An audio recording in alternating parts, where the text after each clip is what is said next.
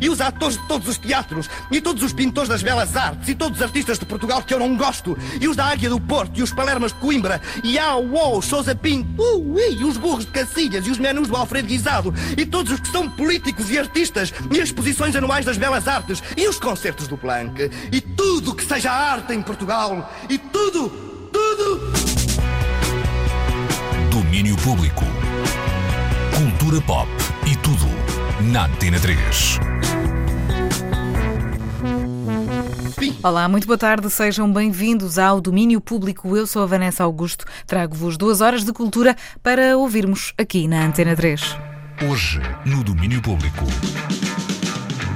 Hoje temos conversa com Luís Severo para escutar já a seguir. O novo disco saiu ontem, chama-se O Sol Voltou, mas nestas duas horas vamos ainda saber mais sobre cinema, em particular sobre um filme chamado Em Chamas e que estreou esta semana com o apoio da Antena 3. Vamos também ao Festival de Cannes, saber das novidades do nosso jornalista enviado ao Festival de Cinema, o Rui Pedro Tendinha.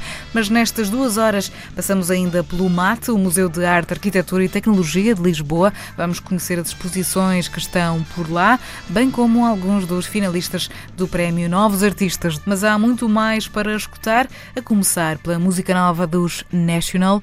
O disco novo saiu ontem, chama-se I Am Easy to Find. É de lá esta maravilhosa Oblivions.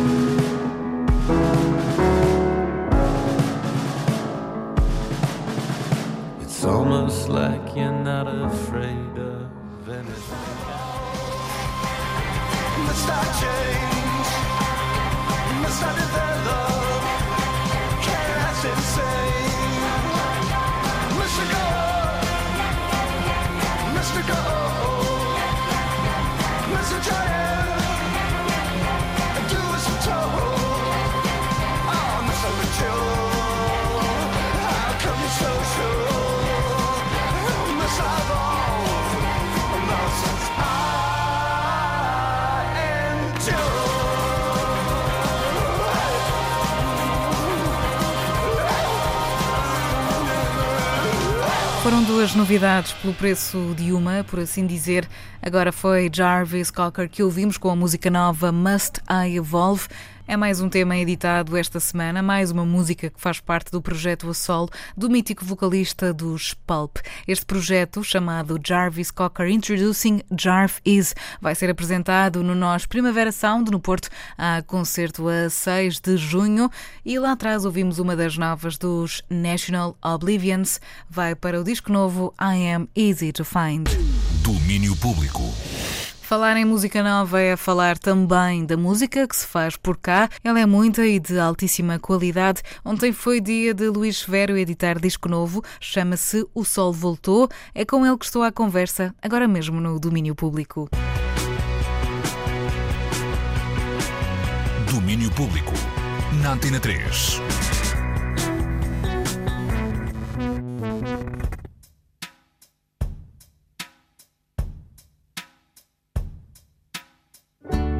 Nosso amor partiu a medo e em tanto desencontro voltou mais sossegado. Olá Luís, bem-vindo ao domínio público. É realmente um prazer para mim eh, estar a falar contigo aqui, porque, como te confessei há uns segundos atrás, sou uma fácil pela, pela tua música e, de facto, como aconteceu com este, com este disco, eh, do qual vamos falar agora, o teu novo disco, o teu terceiro disco, saiu ontem e as tuas canções eh, emocionam-me realmente e isso é algo raro.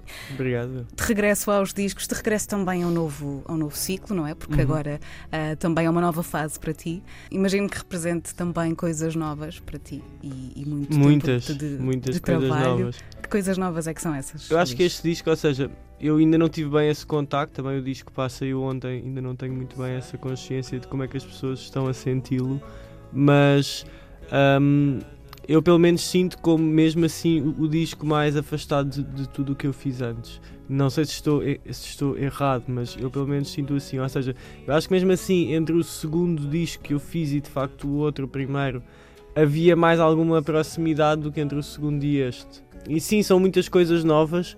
Ah, acho que foi assim um disco em que me desafiei um bocadinho a mim próprio. Também não estou assim a dizer nada de novo, porque isso é o que eu acho que tento a fazer sempre, mas neste caso em específico ah, exigiu ah, mais de mim próprio, acho Hum. eu, este disco. Foi muito exigente para mim fazê-lo e está a ser especialmente ah, saboroso tê-lo acabado. Tem, tem um nome maravilhoso. eh, o Sol voltou. Foi um nome difícil até chegar lá. Foi? Mas que está numa canção, é, Hum. é na verdade. Eu sempre tinha tido essa vontade de ter o nome de um, de um disco que fosse uma frase. Quer dizer, se bem que já estou a fazer spoil para quem ainda não ouviu. Porque de facto não é, não é o nome de nenhuma música, mas é uma frase que pode De ser uma- depois de uma ser canção. encontrada. E eu, e eu gosto disso, eu, eu gosto desse sentimento. Que neste momento eu estou a, estou a anulá-lo a pessoas, porque já fiz aqui spoiler, mas de quando tu tipo, ouves um disco e chega à, à faixa 9 pá, e é tipo, ah, isto é o título, percebes? Uhum, Tipo, é- sim, sim, sim, sim. Isso é fixe, eu gosto desse sentimento. Para além de uma, de uma feliz referência também à estação do ano em que estamos, se há aqui também um lado metafórico de, hum, sei lá, de os outros discos poderem ter mais sombra que este. Eu acho que este disco tam- também tem bastante sombra. hum, eu acho que este disco acaba por ser um bocadinho hum, uh, bi- bipolar. uh, Hum. Isto sem nenhuma ofensa para essa. Sem, sem nenhuma falta de sensibilidade para com essa condição médica, mas, mas tem alguma bipolaridade uh, no sentido de, de de facto também ter muita sombra. Eu acho que tem Hum. muita sombra. Eu acho que é um disco que parte um bocadinho de uma ideia de eh, renascimento e de aproximação ah, um bocadinho mais, se calhar um bocadinho mais ao sol e mais à, Uhum. mais à natureza, ao vento também. Parece um disco mais feliz, eu acho. Parece Ah, ok. mais, mais leve, no sentido de ser mais leve. O disco, a nível de letras, passa por al- alguns assuntos menos felizes, calhar, tipo, nomeadamente a morte e, a, Hum. e, al- e algumas coisas menos simpáticas eh, assim na nossa vida, mas eh, possivelmente. Mas sim, acho que a conclusão acaba, acaba por ser positiva. Mesmo com E esses nesse assuntos, sentido, sim, nesse sentido posso, resolvido. posso concordar. E sendo que a estética influencia muito a forma. ah, é o que eu acho, acho que a estética influencia muito a forma tam- também como tu sentes aquilo que é dito e como Uhum. tu sentes a- ah, mesmo, mesmo os assuntos. Ah, e nesse sentido, aceito que possa ter mais luz, mas acho que continua a ser um disco um bocadinho Uhum. indeciso nesse sentido. Até porque é um disco muito pessoal, não é? É o trabalho mais pessoal que já fizeste a vários, a Acho vários que níveis. Sim, acho que sim. Falas mais sobre ti aqui do que nos outros trabalhos? Não sei se falo mais sobre mim, mas acho que falo mais. Acho que consegui eh, dizer as coisas de uma forma um bocadinho mais Honesta. eh, crua, sim, crua. Um, acho que sim. eh, ou seja, tentei, tentei pelo menos escrever de outra forma. Uhum. Acho que, acho que a base foi essa. Tentei não. Tentei ser mais incisivo a escrever e, se- e se calhar não me perder tanto em rodeios e foi um disco em que eu tentei, claro que, que, cada, que cada palavra e que cada frase que, fosse, que se fosse dita individualmente tivesse um significado mesmo não inserido no contexto de, de uma canção. Uhum. Eu tentei, e, e nesse sentido acabei por, por tentar que cada frase tivesse um significado muito especial ah, no que eu sinto, ou seja, tivesse um significado especial para mim. Ahm, e nesse sentido, se calhar ficou um bocadinho, ficou a soar um bocadinho mais a pessoal e um bocadinho mais honesto. O que eu tentei foi que as letras fossem mais ah, incisivas, mais fortes, mais, ou seja, aquela sensação de cada, de cada frase ser um ser um murro ou ser um ou ser uma Uhum. festa ou ser uma mas de tentar que cada frase valha por si claro que isso depois Uhum. isso depois nunca nunca consegues bem acho que ainda tenho muito mais a evoluir mesmo a nível lírico apesar de reconhecer que talvez as letras sejam o, o meu ponto forte não é Hum. e acho e, e, e se calhar mesmo em relação às pessoas que ouvem aquilo que eu faço, acho que talvez as letras sejam aquilo que mais aproxima as pessoas, ou seja, que mais agarra as pessoas ao que eu faço. É, é o que eu sinto pelo que as pessoas me contam. Hum.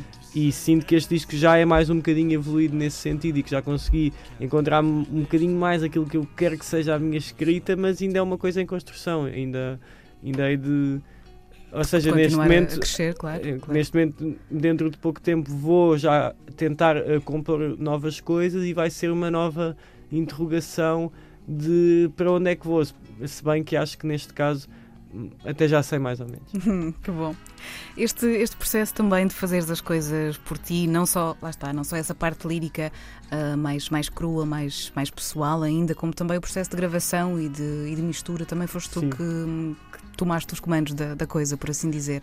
Essa iniciativa de, de, de seres tu à frente das coisas dá-te mais confiança, faz-te Não, dá-me mais menos, dá-me menos confiança, mas eu senti que isso me estava a fazer falta. Ou seja, também é preciso contextualizar que, que pronto, muita gente também não sabe quem é que eu, quem é que eu sou. Ahm, eu, fa eu portanto, tenho 26 anos, faço música há, há 11, para aí desde os 15 que faço música de uma forma completamente amadora em casa e ao longo, de- mas, mas, mas que faço. Eu nunca fiz nada completamente a solo, apesar de, de ser aquilo Uhum. que as pessoas associam como música solo, no sentido de que não sou os alguma coisa, Hum. não sou uma banda. Certo. Um, sempre tive pessoas comigo e, e, de facto ao longo destes 11 anos em muitas fases eu conheci muitas pessoas e de facto, e de facto aprendi muito com imensas pessoas mas ao mesmo tempo eu também queria tentar encontrar uh, como é que a coisa ficaria se eu não tivesse ninguém, ou seja, tentar entender qual será a minha linguagem quando estou completamente só, Uhum. que era uma coisa que eu ao fim destes 11 anos ainda não tinha tentado. Então senti essa necessidade, mas não foi. Mas acho que no fundo até estou menos confiante, porque é uma coisa nova e é, é uma coisa. De, é uma coisa. Pronto, é uma coisa nova. Mas, Mas acho que devias estar. eu, ou seja, nesse sentido, eu, eu acho que a coisa deu-se porque eu também, pá, foi uma ganda, foi uma ganda sova mesmo, para fazer isto para, ou seja, como fui eu que toquei tudo, fui eu que fiz a mistura, tive pessoas comigo em estúdio que me iam, que me iam acompanhando e que me iam, ah, ou seja, a partir para aí de o disco, ah, quando quando passa a fase da composição e dos, e dos arranjos que eu faço em casa, Hum. quando eu vou para estúdio já com a finalidade de captar as coisas e de, e de finalizar, ah, aí já começo a ter pessoas comigo mais no sentido de me auxiliarem ah, de, de, olha, isso, isso acho que devias acho que não devia ser tanto assim este take não foi muito bom é, aqui neste take pá, te- há uma coisa boa que não sei o quê E tu, tu reages bem a isso? A essa, sim eu sim essas eu balizas que as pessoas tentam Sim, impor? eu só não reajo bem. A única coisa em, em estúdio que me incomoda quando são as pessoas que entram e saem e que, na, e que nesses 5 minutos em que entram e saem mandam um- um- uma boca que deita a casa abaixo, sabes? Sei. Tipo, entram, epá, mas essa. Mas essa.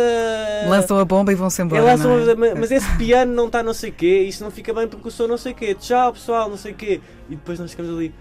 Pois, isso, é, isso, isso, mas isso é uma isso- coisa que eu detesto, isso é uma coisa que eu tenho ódio, mas todas as pessoas que se.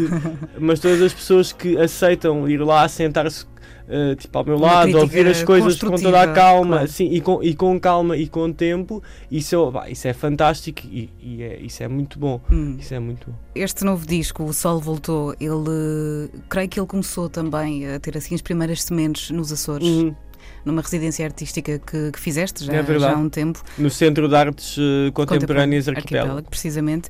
É, é curioso, se calhar poderá ter sido nesse, nesse microclima ah, que são os Açores que também descobriste esta luminosidade. Mais ou- sim, eu, eu acho que há de ter contribuído. Os Açores foram um ponto importante neste disco, porque o que acontece foi, eu vou para lá no início de 2018, ah, ou seja, já estava há um ano, porque o outro disco acabei em janeiro de 2017, ou seja, já estava há um ano a pensar que tinha de compor novas coisas, mas não estava a compor ainda. Eu tive, eu tive um ano só a escrever frases soltas, muito essa coisa que eu também estava a dizer, de que eu queria encontrar novas frases, novas ideias, a, a pensar só em sequências de tipo uns acordes, de uns pianos, não sei o quê. Ou seja, não estava a fazer nada fechado, não estava a compor mesmo eh, canções, estava tinha esta guitarra que tinha umas ideias, tinha umas eh, frases soltas que tinham outras, e eu tive, pá, foi mesmo, acho que foi mesmo um ano nisto.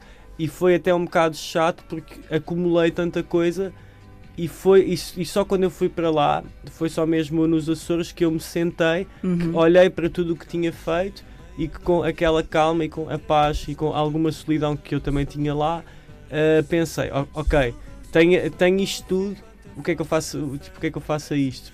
E foi a partir dessa semana e qualquer coisa, semana e, e meia, duas, que eu comecei a fechar algumas eh, canções, sendo que ainda fecho para aí duas ou três lá.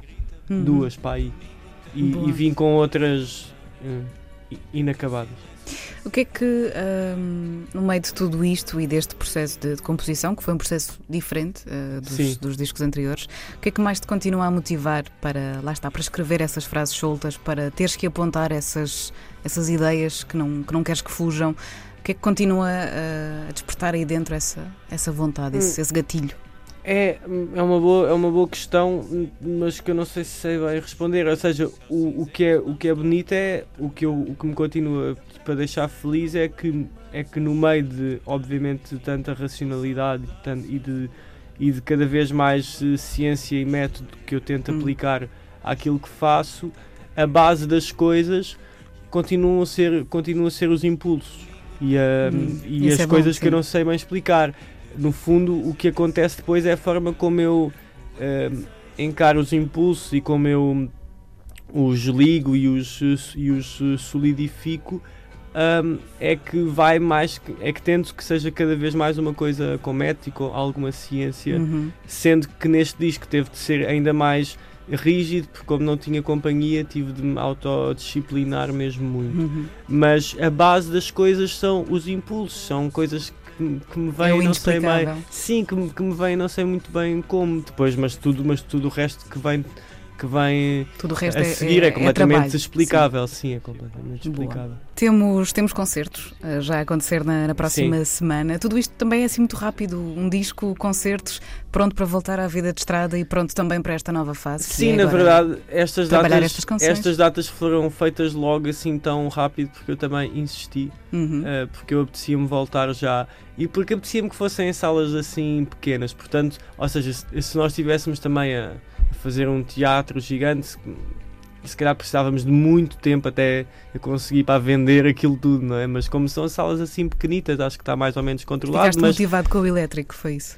Gostei, gost- gostei muito, é pá, isso soube, isso soube muito bem, mas estava, muito, mas estava um bocadinho nervoso nesse dia porque quando isso foi, isso, foi, quer dizer, pode- podemos assumir Podemos que. assumir. foi nós, filmado nós, nós em sabemos. fevereiro, não é? Sim, sim, as as pessoas Ah, sabem. ok. Isso era público. Exato, então hum, eu ta- já não tocava ao vivo há muitos meses, então desde setembro, acho, ah, excepto uma, uma, uma pequenina coisa ou outra. Hum, mas sim, eu tinha essa vontade e não me apetecia começar, ou seja, apetecia-me apetecia genuinamente começar a tocar este disco Uhum. em salas pequenas e em sítios que em clubes ou em sítios que eu associe mais ao, àquilo a que sempre estive habituado, esta, Uhum. esta realidade ou dos teatros ou dos eventos maiores ainda é uma coisa muito nova para mim Ah, e nesse sentido aquele ambiente mais de clube ou Uhum. de ou de cineteatro pequenino, Passos Manuel apesar de ser um cineteatro é, Uhum, é uma muito sala pequenita. Sim, tanto que é, é uma sala que de facto aquilo tem, tem cento e poucas pessoas, ou seja, daí que, daí que lá seja duas, Uhum. Duas portanto, é datas 29 e 30. Sim. já não há muitos bilhetes, portanto eh, pá, foi uma coisa rápido. que está a correr bem. Quer dizer, eh, há, ainda, ainda há, mas não há muitos. Sim. porque hum, acho que também porque eu já não tocava há muito tempo, as vendas começaram assim a acontecer. Portanto, E está, está muita gente desejosa de, de te voltar a ouvir.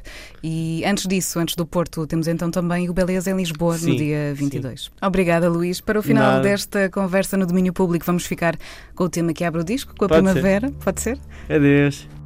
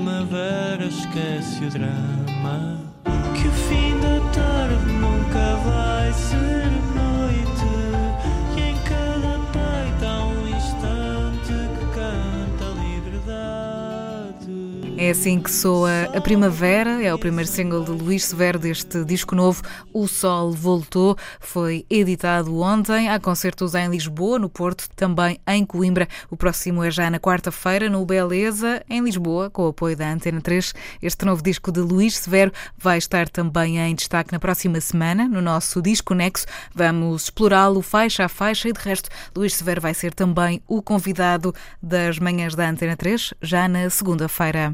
Para já, outros talentos a escrever na nossa língua é uma das músicas novas dos Glockenwise. Chama-se Dia Feliz. Eles estão esta noite em Lisboa para um concerto na Zé dos Bois.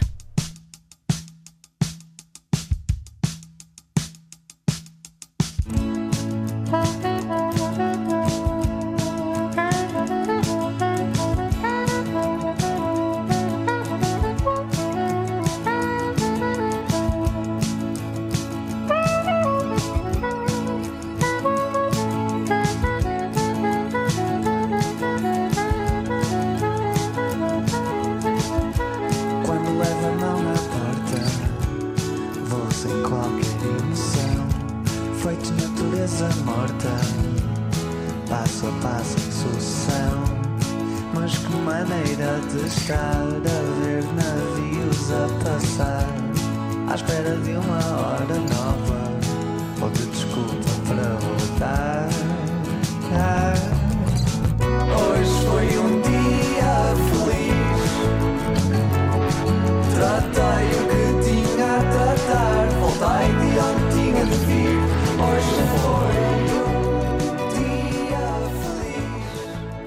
Atuam então esta noite na Galeria Zé dos Bois, em Lisboa, em mais um concerto Road to Superboc. Foram os Glockenwise aqui no domínio público com a música Dia Feliz.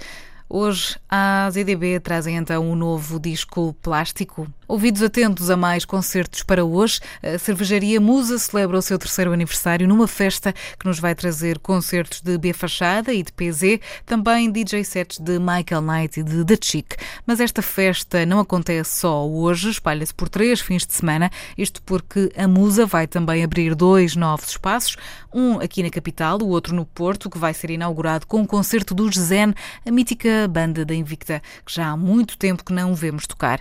Mas cada festa a seu tempo. Para já, vamos saber as novidades desta festa prevista para hoje. O Daniel Bell foi a Marvila para falar com o Bruno Carrilho, um dos donos da Musa, e conta-nos todas as novidades.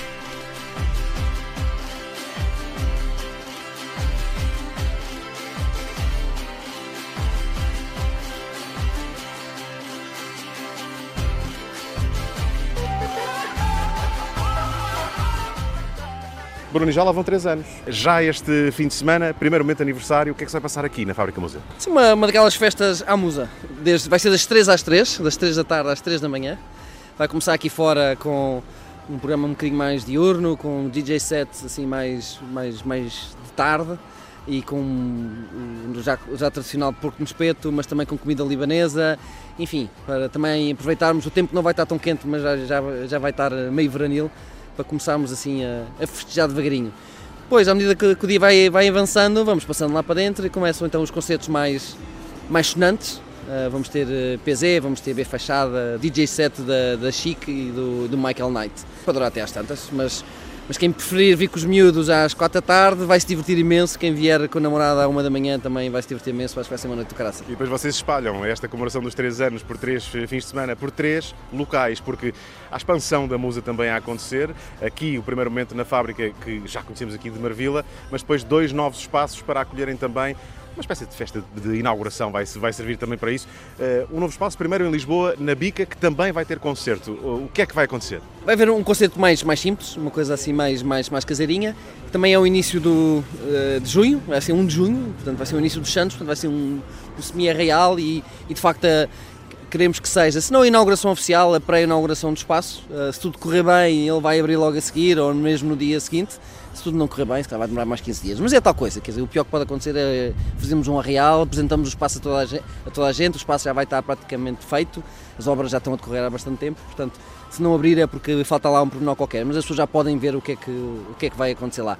Vai ser um espaço um bocadinho diferente deste, obviamente não tendo a produção, uh, fica sempre com um ambiente um bocadinho diferente, vai ser um espaço um bocadinho mais com uma componente gastronómica mais forte que aqui, um componente musical um bocadinho menos, menos forte, porque é um espaço que tem as características que tem, uh, mais pequenino, Uh, mas queremos que seja um sítio onde as pessoas não vão só para beber uma cerveja, que vão lá também para comer, para comer bem, para comer e beber bem, comida obviamente mais de conforto, mais simples, sem grandes uh, invenções, não muito sofisticada, mas para quem quiser uh, comer sem assim, uma comida assim que conforta o estômago. E depois, o salto para o Porto, nessa celebração que vai acontecer no Porto nas Virtudes, como é que vocês conseguiram ressuscitar o Zen, que vai ser o concerto que vai abrir também esse, esse novo espaço? Sinceramente, nós sempre nos vimos como uma marca nacional, portanto, não, nunca foi nossa pretensão sermos vistos como uma marca de Lisboa, eventualmente como uma marca de Marvila, mas isso é outra conversa, que pelo que Marvila representa. É, e porque também, obviamente, o Porto é muito próximo de nós. O Nuno é do Porto, o meu sócio, é, eu, eu sou de Coimbra, mas é, tenho família no Porto, o meu filho vive lá com a mãe, tenho lá uma casa, portanto, o Porto é muito. Obviamente, a termos uma segunda uma cidade teria que ser necessariamente o Porto, para além de ser, obviamente, a segunda maior cidade eh, nacional. Para disso, o Porto também é um sítio onde acontece muita coisa engraçada a muitos níveis. Eh, é um sítio onde também eh, vamos estar mais de perto também da parte musical, é? e também vem daí também trazemos o Zen, ou seja, trazemos o Zen por ser uma banda de culto do Porto. Pá, e os Zen surgiram como o ano passado surgiu o Conan Osiris. O Nuno teve esta ideia, lembrou-se, foi atrás e pá, para a nossa surpresa, eles aceitaram. Da mesma forma que o ano passado, quando trouxemos o Conan Osiris, já não tinha muita esperança, mas, mas funcionou. Ou quando nós inaugurámos aqui a, a Musa, a, a, a, parte do tap room, trouxemos a Lena d'Água, porque surgiu-nos a ideia: olha, tem a Lena d'Água, então dois ou três fonemas chegámos a ela e ela, e ela veio, portanto. E no fundo também é o ADN da marca, não é? Vocês não só uh, nos, nos vossos rótulos, nas vossas cervejas, têm aqueles trocadilhos com os nomes de músicas, com uh, personagens da música, mas a música faz parte do ADN da música também. É essa a razão, se calhar, pela qual eu e o meu sócio nos tornámos amigos, porque uh, trabalhávamos na mesma empresa, mas ambos tínhamos uma paixão muito grande por música, com algumas vários estilos em, em, comum, mas também estilos que cada um ia para o seu lado e, portanto, de certa forma nos alimentávamos e cada um de nós dava a conhecer o outro coisas diferentes. E também porque não queríamos, quando achamos que a, a cerveja artesanal traz muita coisa nova para as pessoas, é, é muita coisa para as pessoas digerirem. E não queríamos tornar isto uma coisa demasiado séria. E, muita, e obviamente eh, não, não podemos nunca deixar de falar sobre o produto, sobre a cerveja e queremos fazê-lo mas queremos também falar sobre mais coisas, porque a nossa marca é sobre mais coisas. É, no final do dia, beber cerveja é uma pessoa divertir-se com os amigos. Podemos ter associado uma outra coisa, mas sinceramente, pouco fazia sentido para nós era a música. Queremos falar sobre outras coisas, queremos que as pessoas venham cá porque querem ouvir música nova e, e by the way, uh, passant, experimentem cervejas novas e aprendam e, e, e, descubram coisas novas que a cerveja pode dar, uh, uma coisa que nos faltou durante tantas décadas aqui em Portugal. É bestial, partir do princípio que vivemos num reino animal. É disparates, atrás de disparates, no meio da realidade social. E nada tão simples como parece. Nada tão simples como parece. Vivemos, morremos, comemos e bebemos, mas nada tão simples como parece. A luminosidade a mais, luminosidade a mais. Vou de certo para a caverna, depois de metros para a cama. E o tempo a poder mente e o espaço compromete a tua lente. Primeiro cumprimenta toda a gente, agora diz qualquer coisa inteligente. Ai, eu hoje diverti-me imenso. Sim, eu hoje diverti-me imenso. Ai, eu hoje diverti-me imenso. Sim, eu hoje diverti-me imenso. Mas amanhã não vai ser assim. Amanhã não vai ser assim. Amanhã eu vou dar por mim, assim, assim. A luminosidade a mais, a luminosidade a mais.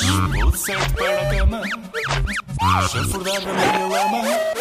Nada tão simples como parece, nada tão simples como parece. Fodemos, barramos, tipo orangotangos, mas nada tão simples como parece. Mas eu hoje diverti-me imenso, ah, eu hoje diverti-me imenso. Sim, eu hoje diverti-me imenso. Mas amanhã não vai ser assim. Amanhã não vai ser assim.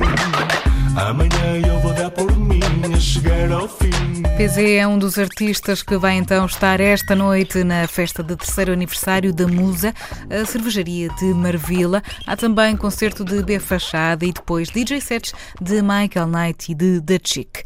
E por falar em PZ, é ele também que vai até Setúbal na próxima semana. Atua no dia 24 na Casa da Cultura. É uma das grandes apostas de uma nova associação cultural da cidade de Setúbal. A parte foi fundada por nove amigos, dos quais fazem parte Gustavo Andrade, Manuel Barbas e Gonçalo Rosa. parte um pouco da necessidade de, de existir em Setúbal um movimento cultural que, embora exista e sempre tenha existido ao longo dos anos, mas que nós achamos que pode ser mais, pode ser maior, pode ser mais diversificado. E nós, enquanto um grupo de amigos assim de longa data, achamos que podemos também dar um contributo nesse sentido, tanto porque alguns de nós estão ou estiveram ligados à música, outros nem tanto.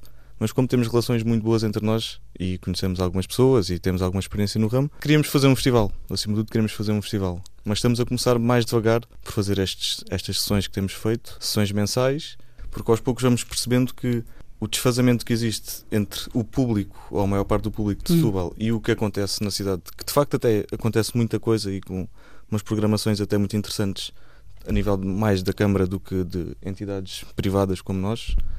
Uh, mas de facto as pessoas parece que estão a despertar para este tipo de eventos. Mas acho que nós temos ainda um grande caminho a percorrer em Setúbal para conseguirmos equiparar-nos a cidades, por exemplo, se calhar como Almada. acabamos o nosso modelo e vi- vimos um pouco a afinar a forma de trabalhar. Passou de uma, uma estrutura um bocado organizada em que fazíamos reuniões e, e tentávamos todos estar a par de todo, tudo o que vinha a acontecer na associação, mas vimos que isso travava um bocadinho o desenvolvimento do, do trabalho e, portanto, hoje em dia acabamos por cada um toma a iniciativa, cada um contacta Uh, depois vamos afinando e vamos uh, passando a informação uns aos outros, portanto acabamos todos por fazer um bocadinho de tudo uh, e, tem, e tem funcionado assim. começou por um grupo de amigos, portanto, somos todos amigos, toda a gente quer participar, toda a gente quer fazer. acaba por nos ser mais fácil organizarmos assim com um grupo menor. Mas somos muitos, estamos todos disponíveis para tudo. Eu acho que até, até agora a nosso, o nosso ponto forte tem sido conseguir abranger um número de pessoas muito grande, quanto mais não seja porque este formato tem sido feito tanto em bares de praia no verão, como na Casa da Cultura, como vai ser o próximo. E acho que por aí estamos a conseguir eh, chegar desde já a muitas pessoas que provavelmente nem, nem, nem estariam a pensar ter um restaurante onde fizemos um dos eventos, um restaurante, simplesmente um restaurante-bar, em que de repente pusemos lá o Alex Dalva Teixeira a passar música, com exposições ao mesmo tempo, em que o restaurante, restaurante-bar, numa tarde se transformou num- numa galeria de arte e numa sala de espetáculos. Acho que é isso que temos um bocado de único, em vez de ter aquele formato óbvio de sala de espetáculos, com concertos e DJ sets, levar como se fosse um pouco um festival Andante. não é? andante. Por aí. Sim. Faz parte, ouviste o que disse. Faz parte, ouve o que digo. Faz parte, ouviste o que disse. Faz O PZ acho que é uma escolha muito óbvia porque dentro do nosso grupo se calhar gostamos mesmo, é um artista que todos nós gostamos e que se mostrou muito acessível e foi estranhamente fácil falar com ele e chegar ao contacto com ele porque de facto o que ele transparece nas músicas, aquela loucura, se calhar é mais uma personagem e ele na vida real pareceu muito sério e muito disposto a colaborar. Se calhar não, não sei se ele é assim que ainda não tivemos a oportunidade de conhecer. Tanto quanto sei, mas vale eu sei do bom remédio. Quem não morrer de tédio, bebidas, pastilhas. Venham até nós, até Setúbal, eh, viver e conviver o espetáculo que vai haver dia 24 de maio na Casa da Cultura. Os artistas são o PZ, o Choto, a nível musical, e como trabalho artístico em desenho digital temos Renato Caria. Portanto, dia 24 de maio na Casa da Cultura aparece toda a gente.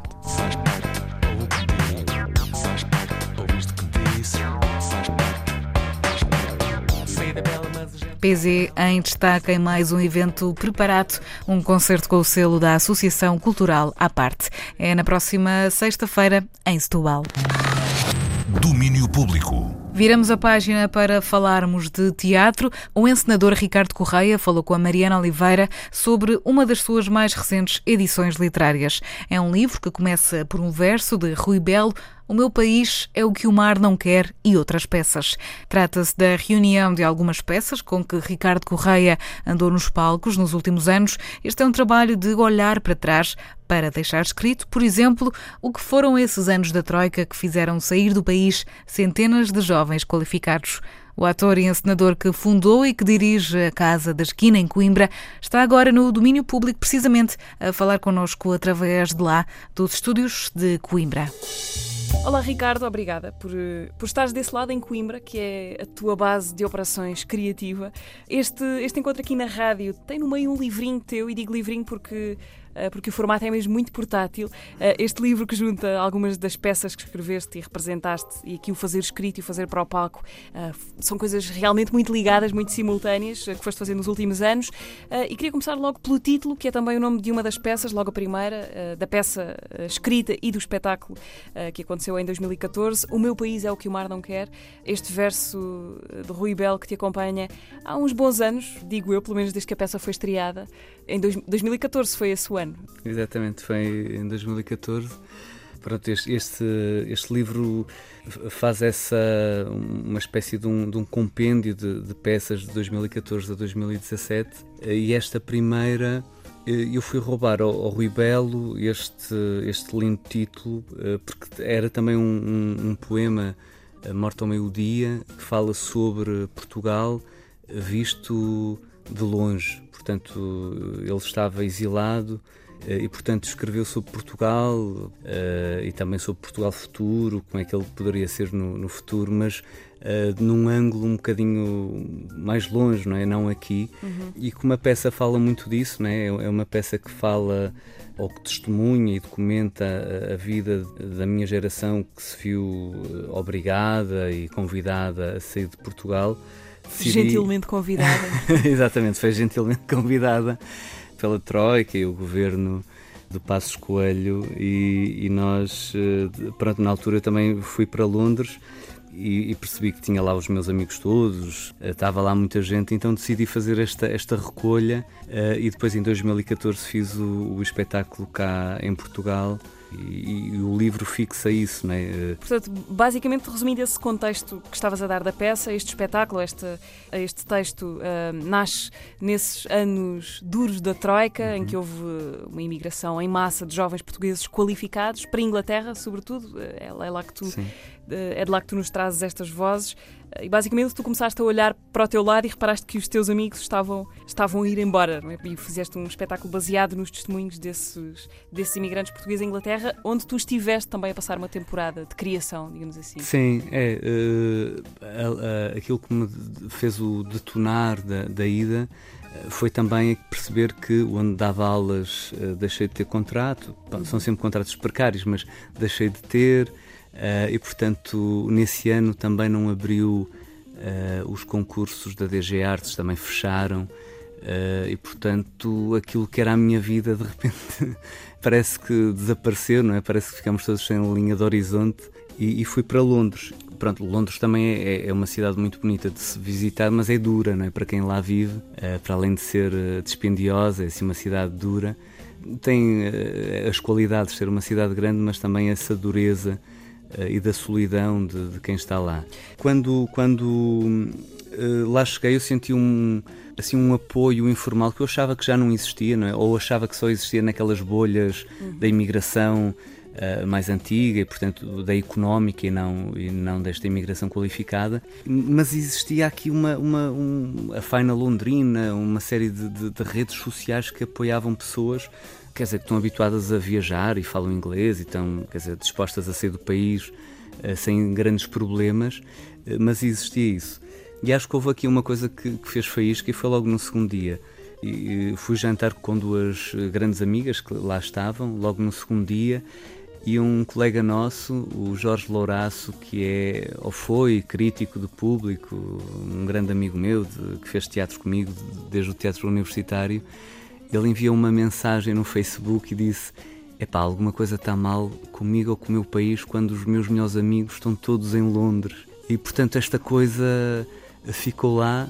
E pronto, esta, esta documentação foi um bocadinho também, acho eu, quando eu falava com as pessoas, estava a tentar entender o porquê delas terem saído, mas estava, estava também a tentar perceber porque é que eu queria ou não voltar para Portugal ou queria ficar lá, não é? Este, should I stay or should I go? E como é que tu hoje olhas para estas histórias que recolheste uh, nessa estadia em 2013? Há histórias de esperança no, nesse sentido em que estavas a dizer que é uma imigração diferente da imigração económica dos anos uh, 60, porque são pessoas mais preparadas, com mais que falam inglês, nem que seja só essa, essa coisa da língua, mas também parecem histórias muito desesperadas, não no sentido histérico da palavra, mas ah, há ali muita falta de horizonte e de alternativa. Como é que tu hoje olhas para, este, para estes documentos, no fundo, que recolheste? Eu, eu acho que sentia, sobretudo, as, eh, as pessoas que estavam a, a emigrar e, portanto, estavam lá há, há poucos meses, sentiam esta desclassificação eh, social eh, e, e, portanto, académica, não é? Portanto, não iam para lá fazer o mesmo que faziam cá, quer dizer, não iam dar aulas na universidade, ou, de repente tinham que também repensar a, a- a sua função laboral e acho que isso também eh, era, causador de alguma angústia que se sente aqui nos, nos documentos. Mas eu acho que também, quer dizer, o, o, o espetáculo funcionava, este texto, quase como um, um, eh, um mosaico com muitas provas que eu trazia e apresentava. E portanto eu acho que há, há- há pessoas assim um bocadinho mais eh, com mais Mais luminosas? é mais luminosas e umas mais Outras sombrias é Eh, ma- mas acho que hoje e felizmente eu tenho a maior parte destas pessoas eu falo com elas algumas estão bem eh, outras voltaram outras ficaram e, e conseguiram eh, entrar no, no tipo de trabalho que faziam cá também. Eh, e portanto tem sido também bom este, este acompanhar.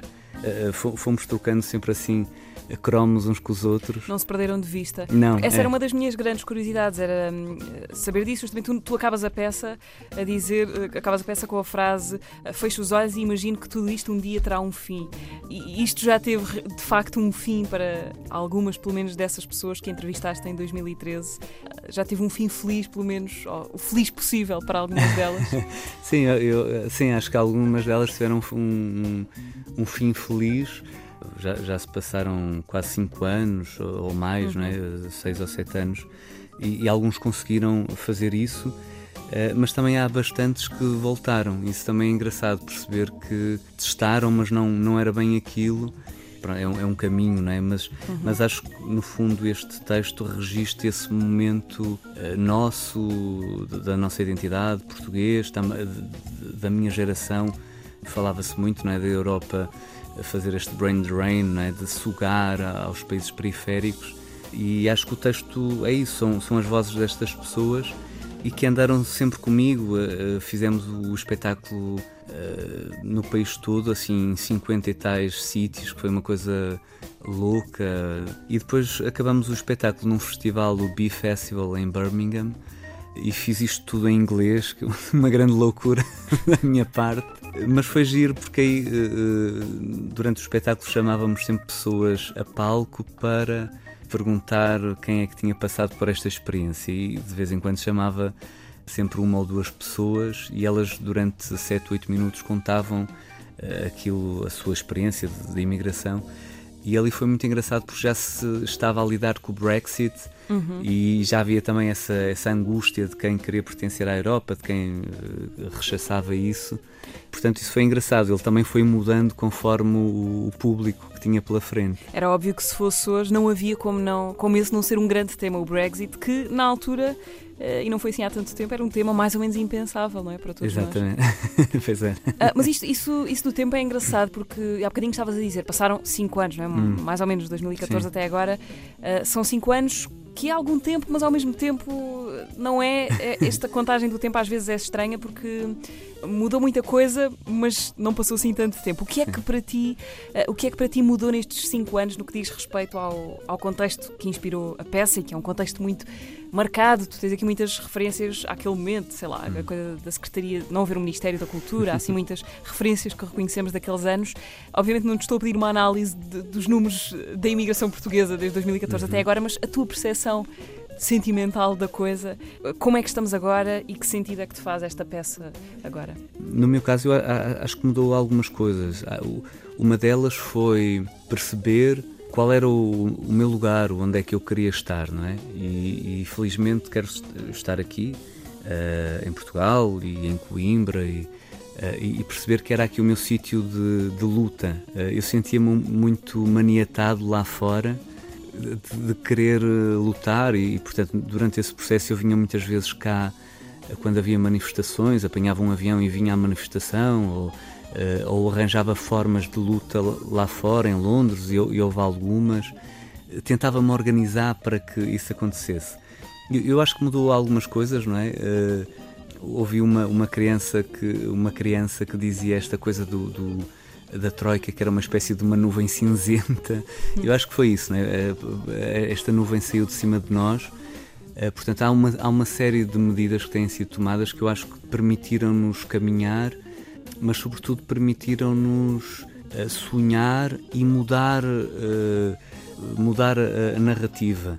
Eu lembrava-me agora de uma, de uma autora, a Carol Martin, que fala do, do teatro do real e, dizia esta coisa engraçada que do, do governo uh, fazer uma espécie de conta a sua narrativa, ou as, as agências, e cabe a nós do teatro fazer um spin back não é? e, portanto, mudar o ângulo para acontecer outra coisa ou para vermos aquilo que estava entre linhas. E, e penso que hoje uh, conseguimos ver o, o, sol, uh, o pôr do sol, e acho que está a ser mais, uh, bem mais bonito do que, do que era. Deixa-me pegar aí numa palavra que tu deixaste lá atrás, a palavra documento ou teatro do real. Uhum. Tu, noutro, noutro espetáculo que tens também aqui no livro, inventas uma república, o texto chama-se o Republicário, uma república não sei das quantas, onde as pessoas a dada altura ficam com problemas sérios de memória e no final do livro, no Exílio ou Exílios, falas de testemunhos de exilados durante,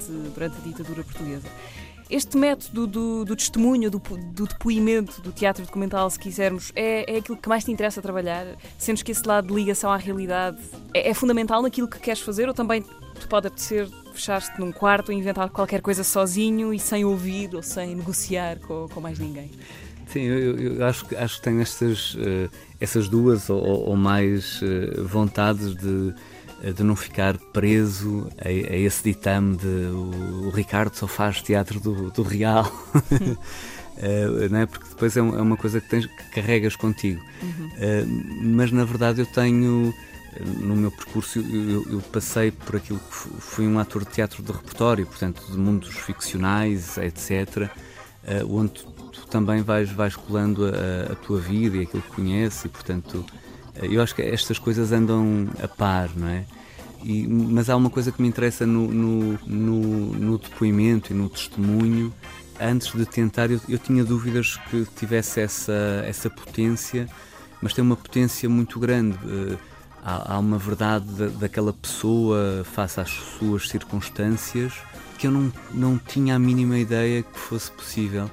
E quando eu recolhi os testemunhos, e portanto estava aqui a misturar também a minha biografia e a vida dos outros e a minha, e, houve um ensaio, eu, eu fiz uma daquelas coisas muito muito estúpidas que foi uh, ensaiar durante agosto em Coimbra, num deserto, uh, e fazê-lo das duas às oito, duas às oito e meia, sozinho, como quem vai, pronto, é um ofício, né? E testava todos os dias e foi horrível até que veio o Jonathan e a Filipa Malva. Mas conseguiste ser disciplinado? Sim, completamente. Uh, coisa que não sou, mas obriguei-me. Portanto, Encaraste ali o teu 9 às 5. Exatamente.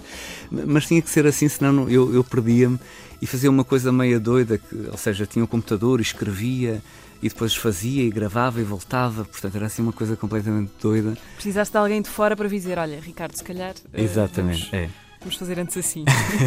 Só para dizer que acho que a magia do, do- daquilo que nos reúne no teatro é isso, é essa partilha no olhar do outro e foi isso que me salvou, não é? O que nos salvou durante o espetáculo. Ricardo, muito obrigada por este bocadinho à conversa, à boleia do teu livro O Meu País é o que o Mar Não Quer e outras peças. E boas viagens por este teu ano. Obrigado, Mariana. Eh, e, e- e, bom, e nas viagens eh, continuo a ouvir, a ouvir a Antena 3. Obrigada. Obrigado, eu.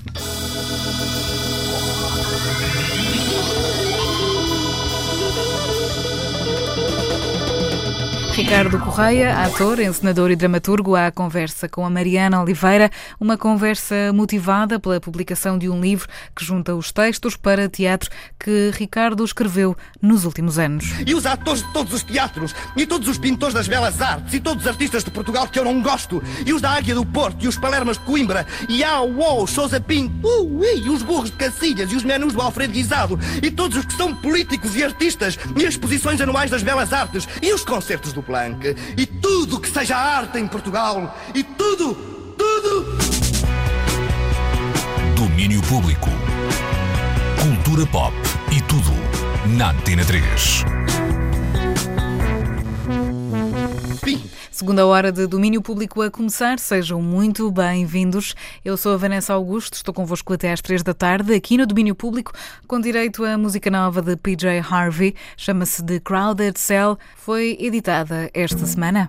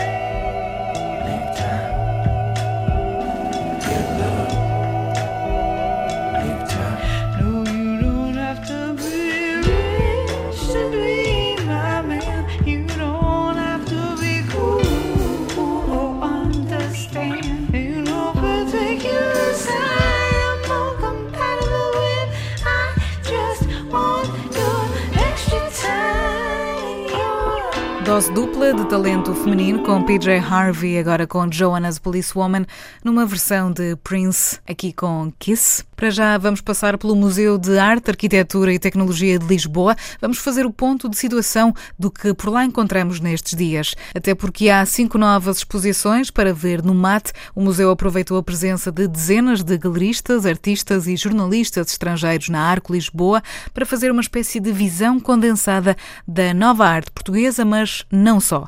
O Daniel Belo esteve por lá e conta-nos agora as novidades do momento que encontramos no museu. Domínio Público.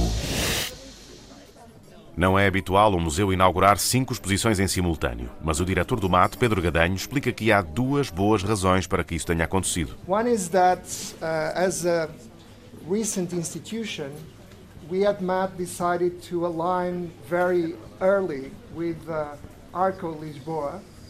Um dos motivos prende-se com o facto de, enquanto instituição recente, o MAT ter decidido, desde muito cedo, fazer esta ligação à Arco Lisboa, porque sabemos que a Arco iria trazer um novo público de arte a Lisboa, algo que a cidade merece, e nós devemos trabalhar com eles para trazer um novo estímulo à cidade.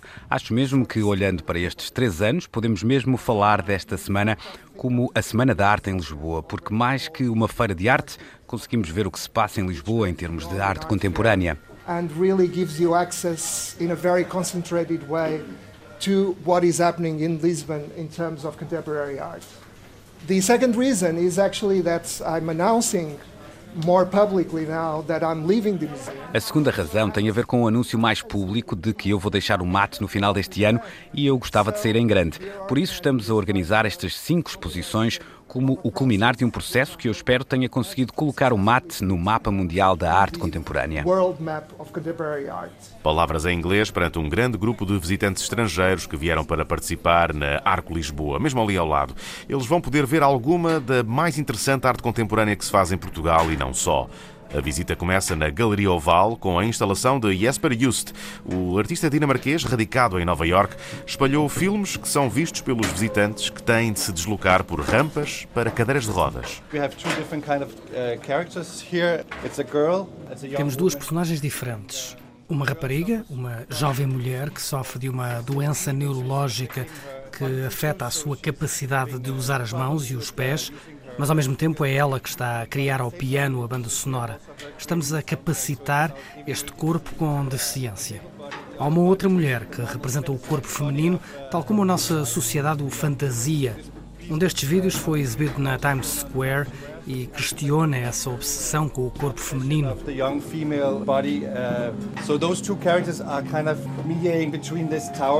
Estas duas personagens estão separadas por esta torre, uma estrutura porventura banal, mas de algum modo muito masculina.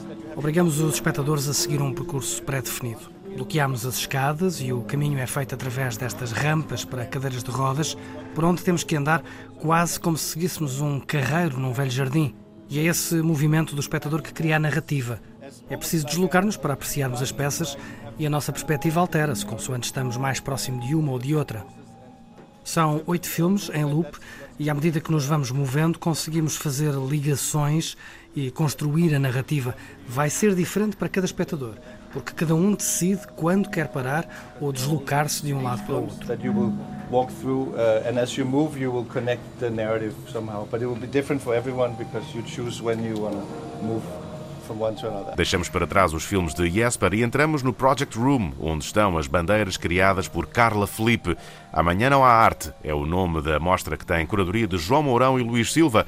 Luís que nos explica o lado político destas criações de Carla Felipe. Nesta exposição, ela pega numa coleção de autocolantes políticos que vêm da luta sindical, das campanhas eleitorais, de, de- de origens muito diferentes, mas posteriores ao 25 de Abril, à Revolução, e ela remove todas as mensagens, todos os slogans, todas as frases desses, desses autocolantes, ficando só com a imagem. E assumindo que, de alguma forma, a imagem perde a mensagem política, o que nós, quando olhamos, não é o caso. Quando se vê uma foice e um martelo, já está lá uma Já mensagem. está lá uma mensagem. E ela pega ne- nessas, nessas imagens supostamente politizadas e usa-as como um léxico para construir estas bandeiras. E ela usa uma, uma estratégia gráfica, por isso ela duplica, ela faz ah, eixos de simetria horizontal, eixos de simetria vertical, ela repete e cria bandeiras. E a bandeira acaba por, por ser esta forma de, de identificar uma comunidade, uma nação, um movimento. E ela, ela suspende estas bandeiras com estes mecanismos que são relativamente improvisados, relativamente caseiros. Um pneu e um umas pneu, duas roldanas e umas cordas. E acaba por sugerir esta ideia que qualquer um de nós pode içar as suas próprias bandeiras. E depois ela pega nesta reflexão toda sobre os movimentos históricos do passado, eh, reivindicativos do passado, para pensar sobre as suas próprias condições de trabalho agora, dela enquanto pessoa, mas da comunidade a que ela pertence, a classe artística, que é uma classe que, ao contrário de outras classes profissionais, não tem sindicato, não está sindicalizada, não há nenhuma associação que defenda os direitos dos artistas visuais, porque no caso do cinema, no caso das artes performativas, isso existe, e ela sente que a nossa voz coletiva não existe e não existindo estamos todos pulverizados e não temos ah, força de reivindicação. O que ela tenta fazer de alguma forma aqui é chamar-nos para nos unirmos e para pensarmos que a nossa voz coletiva é muito mais forte e tem muito mais potencial de reivindicação do que cada um de nós ah, individualmente. E o jornal da exposição acaba por funcionar como um repositório de inúmeros casos ah, de outros países em que há associações dos artistas, em que há sindicatos, em que, por exemplo, coisas tão básicas como honorários por uma exposição estão tabelados, por isso os museus ou as galerias têm que respeitar essas regras. No nosso caso não existe nada disso, por isso muitas das vezes os artistas fazem exposições a convite de instituições e não são pagos. E, e- e toda, toda, toda, toda essa narrativa e todo essa, esse desejo de, de pensar e de agir faz parte do corpo da exposição. Bandeiras levantadas no interior do mate, mas a arte também está do lado de fora do museu. No terraço há escultura pop do francês Xavier Veillant, uma peça chamada Romy and the Dogs, que, diz Pedro Gadanho, quer confrontar o turista que ali vai tirar uma selfie com a arte que se pode ver no interior do museu. A ideia foi encontrar as pessoas quando elas só ficam a ver a vista e não se apercebem que este também é um lugar onde principalmente se oferece arte contemporânea.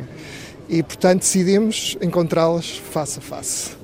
E a resposta do artista é bastante curiosa, porque ele, obviamente, que está consciente do facto das pessoas fazerem selfies e usarem hoje em dia os social media de uma forma muito intensa, e ele também quer jogar com essa noção. E, portanto, as figuras são muito pop, muito atrativas, mas ao mesmo tempo perturbadoras, porque têm uma diferença de escala em relação à escala humana.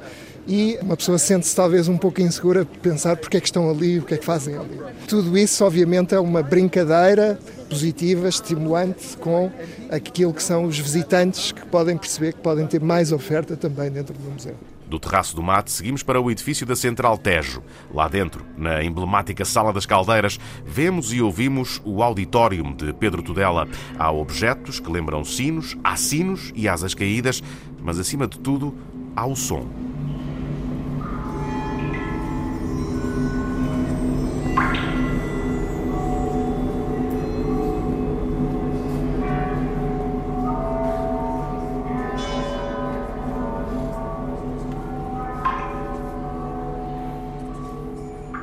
Nada é utilizado para retratar o que quer que seja ou entrar numa espécie de narrativa. A narrativa é construída através, naturalmente, do espaço que é absolutamente inegável e que é um espaço que tem uma característica absolutamente espantosa. Curiosamente, tem alas que este pé direito não é tão denunciado. Porquê? Porque a volumetria começa a discutir com a própria arquitetura. E o som, inevitavelmente espalhado e espacializado desta maneira, que são 12 canais, mais 3 subs e mais 7 canais que eh, oferecem esta vertical, eh, ele, ele propaga-se. Há um, há um script eh, gráfico eh, que é organizado na estrutura arquitetónica, e eu aqui repito, a arquitetura, a própria arquitetura também é conduzida através da volumetria da mecânica que foi montada dentro deste espaço, não é? E, e depois a outra partitura gráfica que foi utilizada para a distribuição destes pingos nesta vertical, digamos que a ala principal, que é aquela que nós temos acesso de um modo absolutamente imediato. Exato. Não tem som sino visualmente as campânulas que são eh, recolhidas em feiras e também, lá está, outro tipo de abertura da utilização desse meio em que tem outro tipo de significado e que não propriamente o de alerta ou de dar um- fazer o sinal horário ou o que quer que seja, não é? O- os pingos obrigam a que esta verticalidade seja ainda mais acentuada. Nós, eh, o cérebro consegue juntar o som com a imagem que vemos e eh, desenvolver tudo o resto que pode estar aí à sua volta, não é? Num local eh, eh, de transformação de carvão em energia, uma forma antiga de fazer essa transformação e de criar energia, e o sino como uma forma de alerta, criaste também aqui um subtexto de um alerta para a necessidade de novas formas de lidarmos com a produção de energia e com o mundo. Completamente. Aliás, isso é- está eh, ali, o, o- o próprio texto do Miguel que acompanha eh, a exposição acaba precisamente com essa questão que de facto foi daquelas conversas que, que eh, nós tivemos entre curador e artista e que naturalmente quando eu eh, eh, montei todo este projeto que já lá vai um tempinho é de facto qualquer coisa que repito não sendo um retrato não seja uma coisa absolutamente linear é está dentro do, do, do, do que é as intenções de toda esta questão. Com os avisos de Pedro Tudela bem presentes, partimos para a última das cinco exposições, a que nos mostra a obra dos seis finalistas da edição 2019 do Prémio Novos Artistas Começamos com as obras da açoriana Isabel Madureira Andrade. É logo a primeira sala e então eu estou a apresentar um painel que é constituído por 12 telas um, e cinco desenhos sobre papel. Para esta exposição interessou-me muito trabalhar a questão da cor, que é um elemento novo que venho trazer aqui para o meu trabalho e desenvolver uh, e interessa-me que seja essa experiência da cor uh, e de ritmos, portanto de ritmos visuais. Todo, ambos os desenhos como as telas são feitos a partir de objetos encontrados, as formas desses objetos são depois decalcadas para os tecidos e para o papel e interessou-me criar uma relação visual e espacial eh, entre todo o trabalho e a relação, obviamente, do observador com, com o trabalho. Nas outras salas há vídeo, fotos, pinturas feitas por Ana Mary Bilbao, de Almeida e Silva, Mónica de Miranda e Henrique Pavão. E há uma sala escura com uma cortina que tapa a porta. Entramos na peça que Diana Policarpo criou a partir das visitas ao Nepal, onde encontrou mulheres que apanham à mão um fungo raro usado na medicina tradicional chinesa e por atletas que querem aumentar as suas capacidades sem acusarem doping. Há imagem, há uma voz que nos conta esta história e há sons. The chemtrail cordyceps swap fungus for food or sex for food when the hunt is born. De alguma forma, esta narrativa que se ouve na, portanto, na parte de spoken word e a forma do, do trabalho de composição e áudio uh, tem muito a ver eh, com este lado de tentar eh, fazer com que o espectador, de certa forma, fique numa imersão e, e possa perceber diferentes pontos que me interessam nesta pesquisa. Obviamente que é uma narrativa aberta, é, é essencialmente a apelar a uma parte mais sensorial, não é, do espectador. Uh, mas outra coisa que, que podem ver nesta exposição são, portanto, cinco dos canais, dos 15 canais, são esculturas sonoras, que é essencialmente algo que eu trabalho imenso e são ativadas no espaço e também ativadas pelo, pela audiência. Um, portanto, eu espero que este assunto de alguma forma também cobre o meu interesse em diferentes formas que somos afetados pelo capitalismo, é? sendo esta uma nova forma de extração natural de um, de um resource que está em vias de extinção, mas também olhar para o lado humano e não humano não é? desta história, que somos todos afetados, mas quais são os efeitos, não só económicos, mas também os ambientais e, e sociais. Diana Policarpo, uma das seis finalistas do Prémio Novos Artistas EDP, que tem a sua obra exposta no MAT, uma das cinco exposições que foram inauguradas esta semana neste Museu de Lisboa, à beira do Tejo. As novas exposições no MAT em Lisboa, Jasper Just e Carla Filipe ficam até ao início de setembro. Já as intervenções de Pedro Tudela e Javier Veillán podem ser apreciadas até ao dia 13 de outubro. Agora na Antena 3, domínio público. Para já é tempo de cinema na Antena 3. Vamos conhecer o filme que estreou esta semana com o apoio cá da casa. Já a seguir temos conversa com o Ricardo Sérgio, mas falamos ainda sobre mais assuntos cinematográficos. Excuse me. Those are some pretty good cuts. You played some minor league ball, didn't you? Well, oh, a little class A. Olá, Ricardo, muito boa tarde. Uh, vamos começar uh, por aquele motivo principal uh, que nos junta aqui esta tarde no domínio público. Estreou na quinta-feira um filme com o apoio da Antena 3, chamado Em Chamas. é um filme coreano, já nomeado para vários prémios, muito aclamado em Cannes, tido como um dos melhores filmes de 2018, do ano passado. O The Guardian descreveu este filme como uma mistura fascinante de sexo, mistério, inveja e piromania. É uma descrição muitíssimo acertada? Mistério, inveja e piromania, sim. Eu acho que eu escrevi, eh, há dias ainda estávamos a falar sobre isto no, no Sofitas e uh, acabei por ler várias vezes aquilo que, que, formou um bocado o adjetivo que eu acho mais apropriado para descrever este filme que está a ser. Uh, tem sido, entre aspas, vendido como um thriller. É realmente um thriller, mas é um thriller Uh, eu chamo-lhe Em Lume Brando. Eu já li em vários sítios um thriller fervilhante. Um, fervilhante sim, mas em lume brando. Isto porquê? Estamos a, a contar uma história um, sobre alguém que desaparece, uh, volta a aparecer, uh, traz alguém com, quando reaparece uh, e depois desaparece de novo e esse alguém que, que veio fica e, e, e, lança uma série de dúvidas e mistérios, um, pelo menos na cabeça do nosso, do nosso protagonista. Tudo isto, um, eu estou a dizer isto para, obviamente, tentar contar o menos, uhum. o menos possível sobre o filme, um, tudo isto uh, contado de uma forma muito plácida sem ser passiva, uh, melancólica sem ser uh, chata, nós conseguimos eu não sei se o espectador, todos os espectadores conseguirão uh, sentir aquilo que sente o nosso protagonista, mas a verdade é que uh, o que nos mostra é uma história que podia ser contado, se calhar, por um qualquer realizador americano habituado a filmes mais bombásticos, uh, em meia hora, uma hora. Lee Chang-dong dá-nos tempo para para nos para processarmos a informação, se quisermos, para nos habituarmos àquelas personagens, para percebermos porque é que o nosso o nosso protagonista não gosta tanto do Ben, porque é que o Ben é tão estranho. Depois há um fator eh, muito curioso que nós, obviamente, não vamos conseguir dominar, passa-nos completamente ao lado, que é o facto de o filme é um filme coreano, Uhum. eh, os atores principais são coreanos, menos um. O ator que faz de Ben, o tal amigo da nossa protagonista, ele é um ator americano, apesar de ser um coreano de segunda geração e de falar coreano e de eh, ser coreano, mas é um coreano de segunda geração. E, e isso, hum, para, para os espectadores coreanos deste filme, ajuda a transformar aquela personagem um pouco mais alienada ou alienadora do que a nós, portugueses, que se calhar não haverá muitos portugueses que saibam falar coreano e que entendam Uhum. esta personagem. Esta personagem misteriosa que chega e faz com que o protagonista passe por algo muito, muito estranho. É muito difícil falar deste filme sem revelar spoilers e sem falar, eh, sem dizer algo mais do que aquilo que devia. Mas, eh, como tu sabes, o filme é baseado num conto de hum, De Haruki Murakami. Uhum. um, chamado Os Celeiros Incendiados. Palavra que lá está no japonês original. Sim, o, Murakami é japonês, o filme é coreano. Obviamente teve que haver aqui uma, Uhum. uma transposição da ação de Tóquio para, para Seul e para o norte de- da, da Coreia do Sul, o norte da Coreia do Sul, um, na fronteira com a Coreia do Norte. Uhum.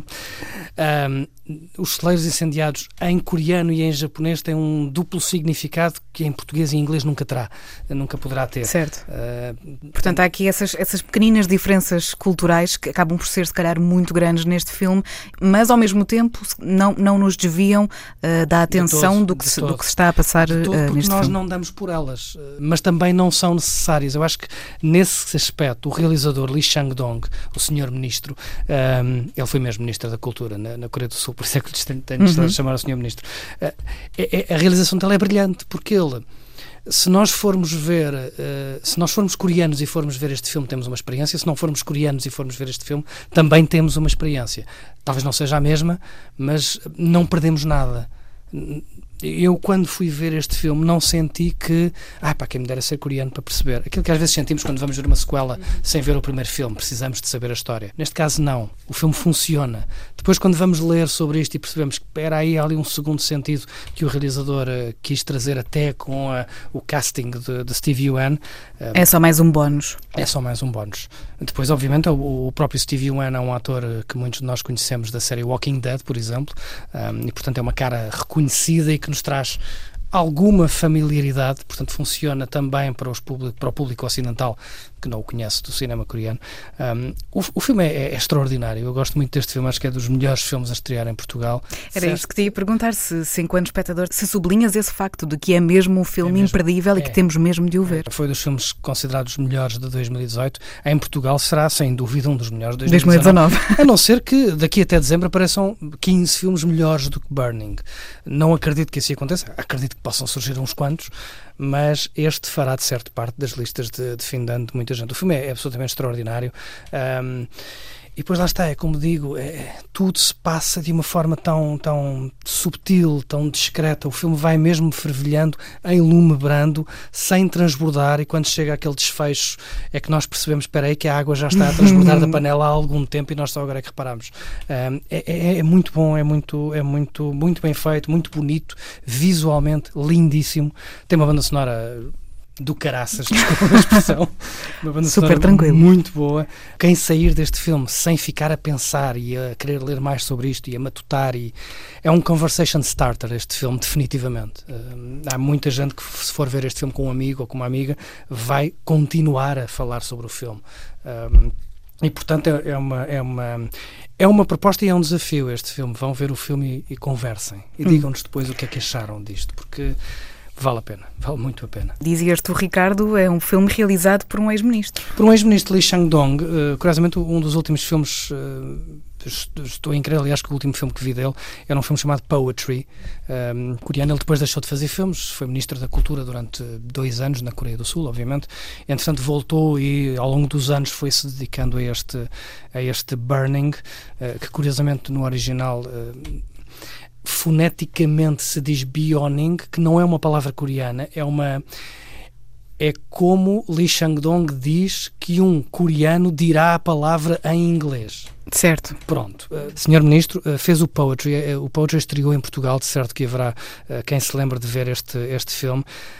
Este Burning também tem alguma poetry, talvez um pouco mais violenta nas, no sentido emocional. É de fazer a vénia ao Sr. Lee Chang-dong, é só isso que tenho, que tenho a dizer. 이제 진실을 얘기해봐. 이종수야, 이종수.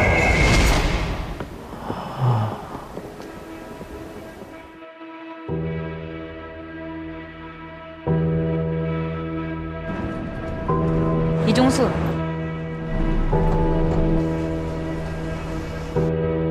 맞네. 여긴 나의 하나뿐인 친구 이종수. 벤이라고 합니다. 혹시 무슨 일 하시는지 물어봐도 돼요? 간단히 말하면 그냥 노는 거예요.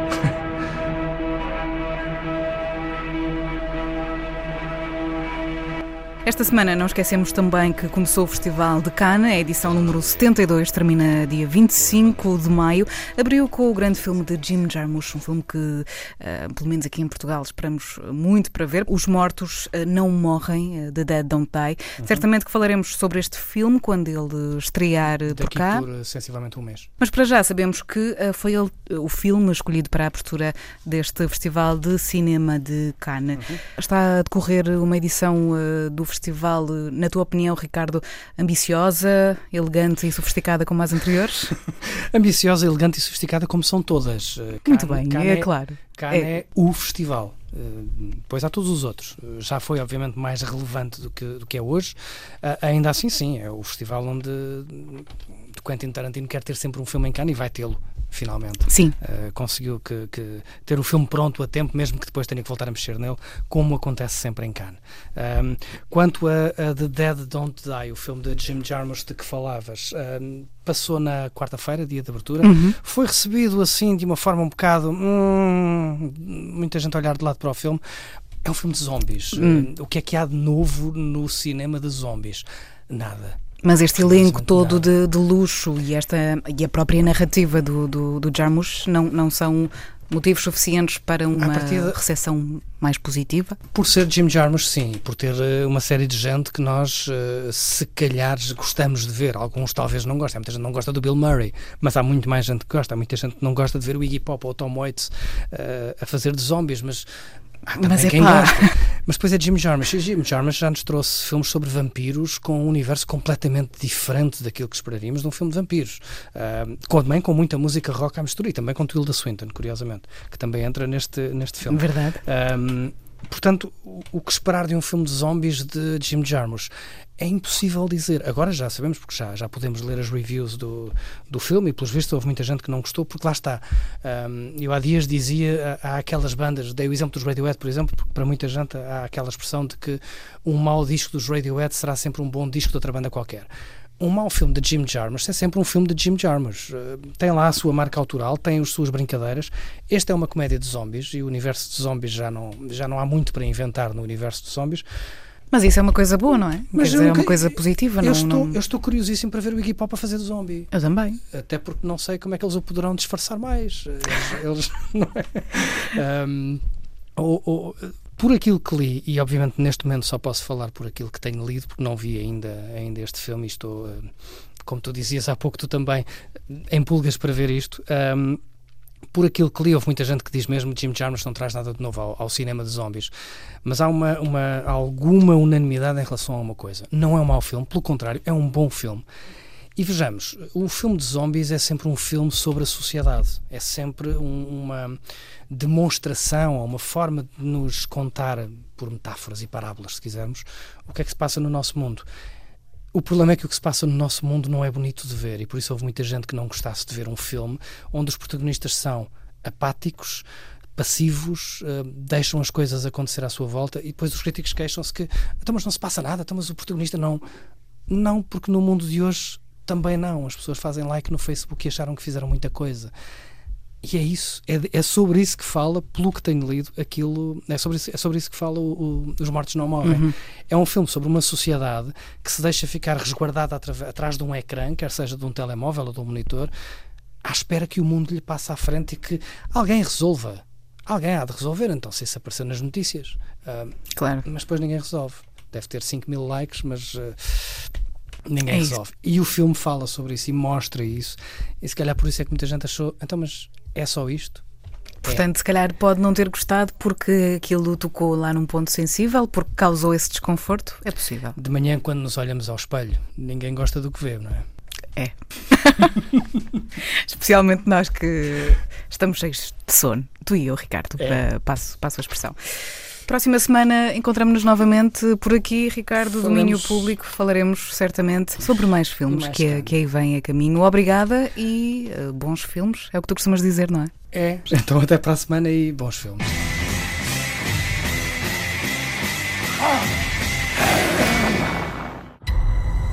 In this peaceful town, on these quiet streets, something terrifying, something horrifying is coming.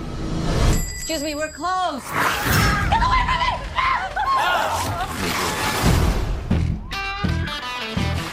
What the hell was it? A wild animal? This is really awful. Maybe the worst thing I've ever seen. What was it, wild animals? So what are you thinking? I'm thinking zombies. What? You know, the undead. Ghouls.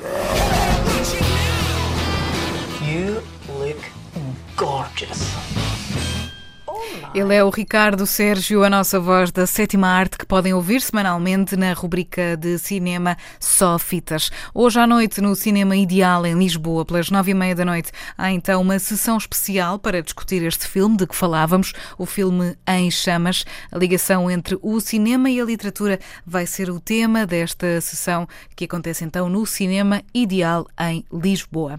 Por falarmos também no Festival de Cinema de Cannes, não esquecemos quem por lá anda a contar-nos tudo diariamente. Na crónica de hoje do Rui Pedro Tendinha, começamos com as boas notícias do novo cinema russo e passamos por uma das curtas portuguesas em exibição no festival. Acabamos com o próximo grande hit a nascer da febre dos biopics musicais.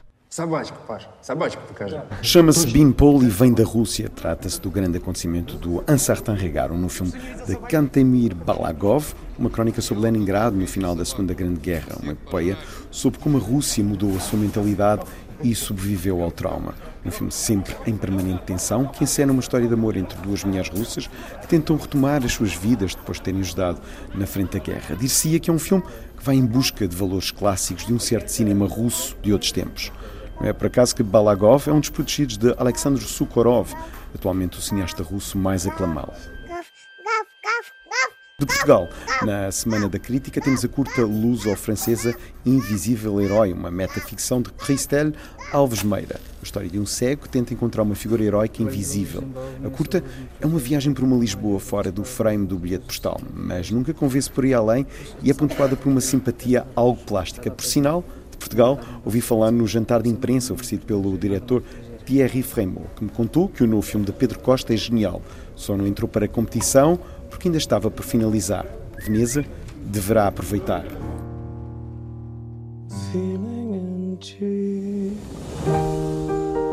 Cannes 2019 também está a ser marcado pela febre dos biopics. Elton John apareceu com estrondo na estreia mundial de Rocketman, um musical que conta a sua vida e que incide no seu período de dependência de álcool, sexo e drogas. Dexter Fletcher, depois de Bohemian Rhapsody, ensinou uma fantasia em forma de biopic. É um divertimento com alguns defeitos, em especial no certo ar de musical do West End, mas conquista-nos pelo engenho das encenações das músicas de Elton, todas elas cantadas pelo elenco, com óbvio destaque para Tara Ashgerton. Yeah, I know. You could be the best-selling artist in America if you desire. Nos fins de semana chegam ao Palais Pedro Almodóvar, Terence Malick e a francesa Céline Sciamma, num festival até agora marcado pelo novo de Ken Loach. Hilarious. Aye, aye, not long, aye. Don't do it all. Ken Loach, que há três anos venceu a Palma de Ouro em Cannes, habilita-se agora a repetir a dose. Sorry We Missed You é o novo do cineasta inglês que convenceu e muito o nosso crítico em Cannes. Até ao fim do festival vamos ter crónicas diárias do Rui Pedro Tindinha para escutar todos os dias aqui no Domínio Público. Domínio Público. Para as escutas de hoje, é também mais uma sugestão para o serão desta noite. Nicky Moss, o projeto musical de Miguel Vilhena, vai ser apresentado no Music Box em Lisboa. O disco GUI já está aí, vai ser então tocado ao vivo hoje. É nesse mesmo disco que encontramos esta nova There Must Be Something in the Water. Daqui fala o Nicky Moss. Acabei de lançar um álbum chamado GUI e vou apresentá-lo este sábado, dia 18, no Music Box em Lisboa. O concerto é às 22h30 e estão todos convidados. Bora!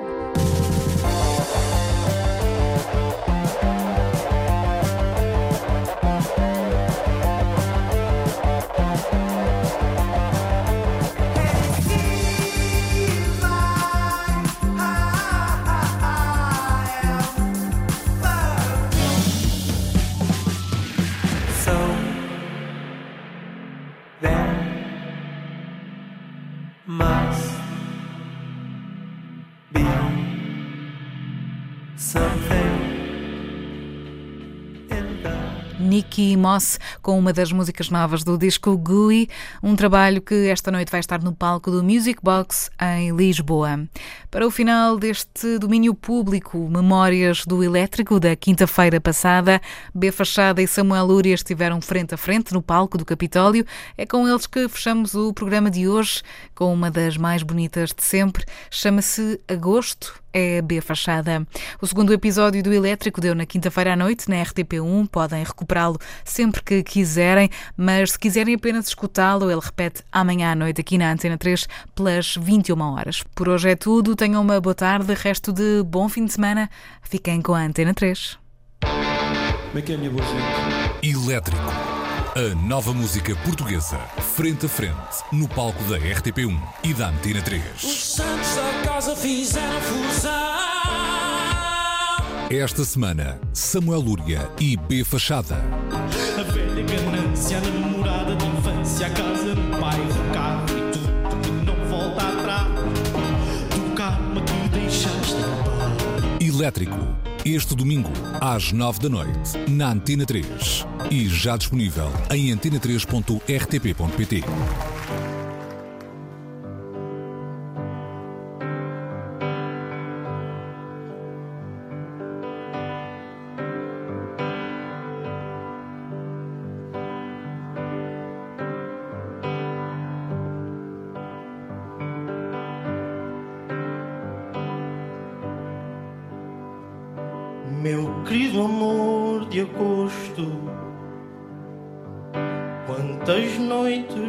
acabar,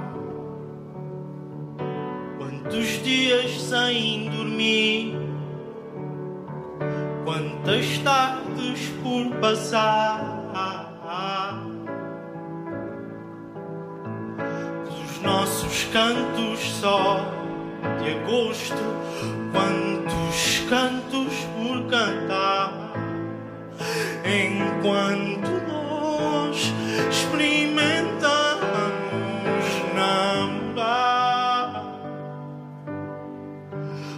Começa aos poucos a vida a compensar o esforço. E quando o pai vier buscar, deixo um sol posto no meu querido mês de agosto. Se